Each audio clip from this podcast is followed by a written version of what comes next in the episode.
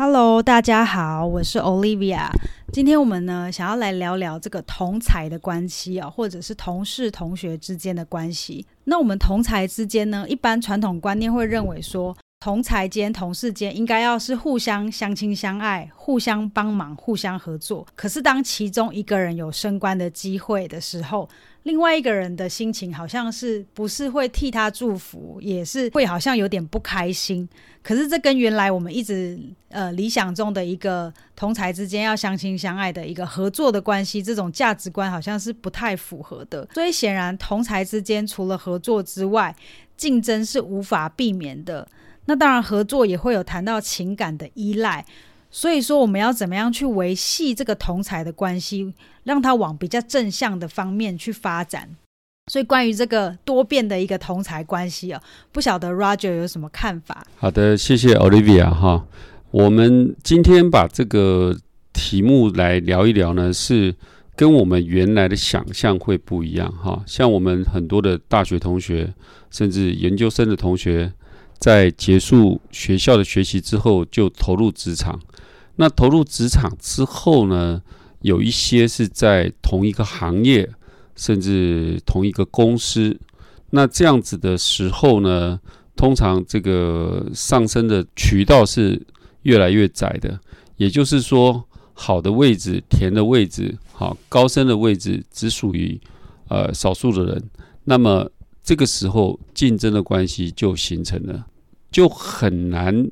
要求说，呃，昔日的同学哈，现在的同才能够相互祝福，彼此之间啊，能够非常的紧密的去合作。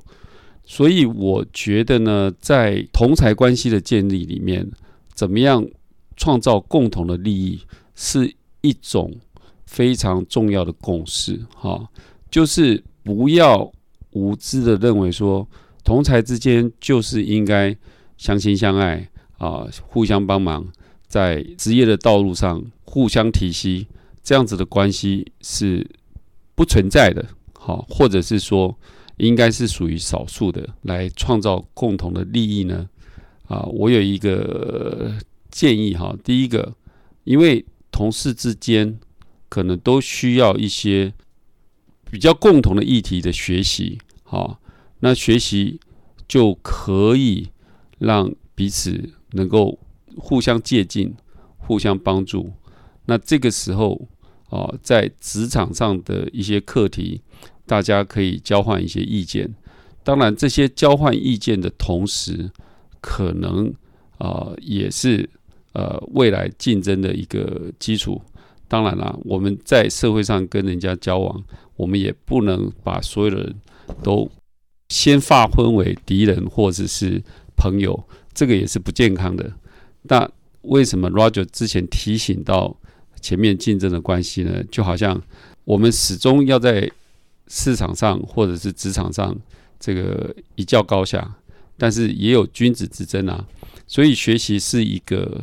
很好的寄托点。听完 Roger 这一段话，我会觉得说，难怪有时候朋友一起到职场上，或是同学一起到职场上，莫名其妙就是走着走着就散了，好像会有这样的状况哦。刚 Roger 讲到说，同才之间其实还是会有一个竞争的关系，然后是一个君子之争。但是我们会常常遇到有人问说，那同事之间可以当朋友吗？这个是最常遇到的命题吧。同事之间可以当朋友吗？同事之间当然是可以当朋友啦。那这个朋友呢，是自己在心中有一定的标准，就是同事之间不应该是牺牲他的利益来成就你的成功，这个基础上才可以当朋友啦。那么平常之间大家互相鼓励、互相的帮忙，这个也是要的，只不过是说。在有利益发生的时候，千万不要让同事牺牲自己的利益来当你的成功的垫脚石，这个就是一个非常重要的点。好，那我觉得在同事之间的相处里面，能够有这一把尺的话，就会相对发展的比较好。刚听 Roger 有在讲这个。千万不要牺牲同侪的利益去当做自己的垫脚石哦，要做一个这个君子之争的关系哦。但君子之争其实听起来当然是最理想化，可是往往在现实里面，好像都比较是很难遇到，就是真的是处在一个非常的理性的状态下。我自己有一个经验想要分享，过去有遇到下属是我自己觉得是很平和的关系，但是呢，没想到下属竟然越过我去跟上级去做一个打小报告，可能是去说我的坏话也好，或是去说是我的不是也好。但是我一直觉得说，我们是存在一个非常的愉悦的一个上司对下属的关系，那显然可能是我的误判哦。所以这种隔级就是跨级跨级报告的状况，常常会出现在我们的一个职场中，这也是很常见的。为什么有些人他会想要利用跨级报告这样的方式，踩着别人往上爬呢？OK，这个这一点呢，我个人的看法是这样哈，不管是。同级报告也好，或者是跨级报告也好，都是一种自力救济的行为啊。呃，为什么要自力救济呢？他就是觉得他觉得正义要伸张，他才会去报告，对吧？所以哪一天这个报告人也可以是我们自己，我们更要追究的是这个报告的内容是不是真实而且可受公平的。这个是一个非常重要的点。另外呢，就是说，我们千万不能以为我们跟某一个同事或者是上司很好，就把一些应该的跟不应该的事情都告诉他。这个没有分际的交流是不合理也不合适，因为。这样子的交往，往往会有一些道德的压力给到对方。为什么呢？因为你把一个他本来就不应该知道的秘密告诉他，这个要让他替你保守秘密，就不是一个对的事情了。那换另外一个角度来讲，如果是一个会影响公司发展、公司的运作的秘密，他本来就应该知道，那他就应该要有你这样子的报告，而不管他是评级报告还是跨级报告。所以在这个事情上，我的看法是，没有所谓的跨级报告跟评级报告，特别是网络时代，根本已经很少有藏得住的秘密了。所以。啊、我们不要再用老的思考来看待这个呃跨级报告的，就是打小报告，它就是一个必然的，不是一个偶发的事情。我觉得这个观点蛮好的，因为这个分际就是自己要拿捏。我没想到会有，就是我跟你，我跟你抱怨公司，或是我跟你讲一些呃秘密，听我说的人，他为什么要承受这个秘密？我觉得这个蛮有趣的。这个又回到刚刚讲的，我觉得就是这个分际就等于我们刚刚讲的，我们共同之间的一个竞争关系，我们要怎么样去维护共同的利益？我们心中的那把尺要怎么抓？所以我有点好奇，像这样子跨级报告或是同级报告也好，在一个管理者的人，他是怎么样面对有人来打小报告这件事？打小报告这样子的事情呢，其实从公司的管理层来讲。我个人是觉得应该是不鼓励，但是也不禁止。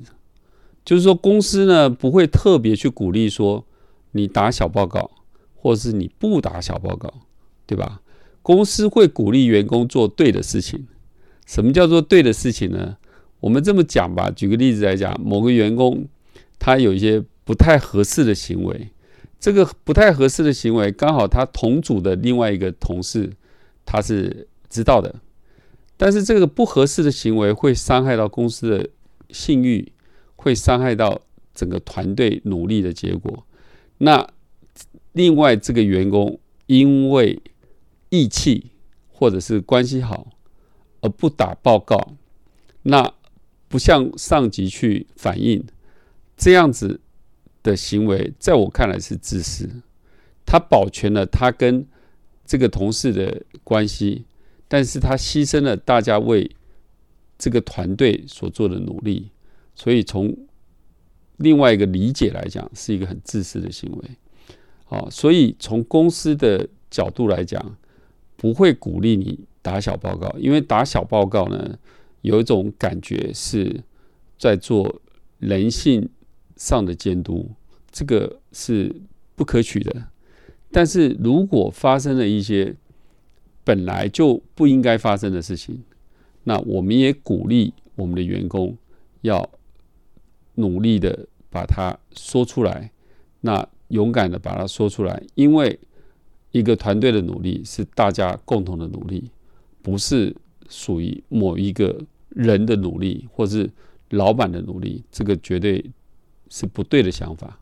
我觉得从一个管理者的角度出发来谈这件事情，给我有点不太一样的冲击哦。因为我们都会觉得说啊，为什么我同事要去打小报告？但是却没有想到说，我们正在做的一些事情，可能是对公司或是团队有所危害的。所以这个同事可能正是意识到这一点，但他可能也没有办法跟我去做沟通或是什么的，但是他只能透过跟管理者的沟通来处理这样的事情。那管理者也不是好事之徒，所以。对管理者来说，他透过另外一个面向了解每个同事的一个部分，我觉得这个的确也是一个管理者他的责任所在哦。那刚刚 Roger 有在提到说，有时候我们会为了保全同事关系，不想要伤害呃同事，然后想要讲义气。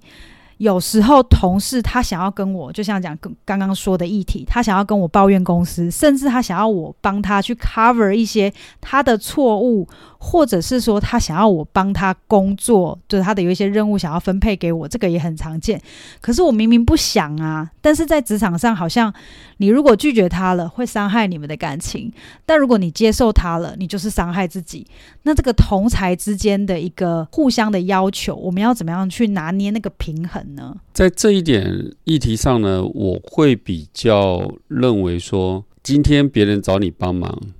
哪一天你也会找别人帮忙。所以在这个判断的标准上，我会先建议各位：第一个，这个做帮忙这个事情，同事请托你帮忙的事情，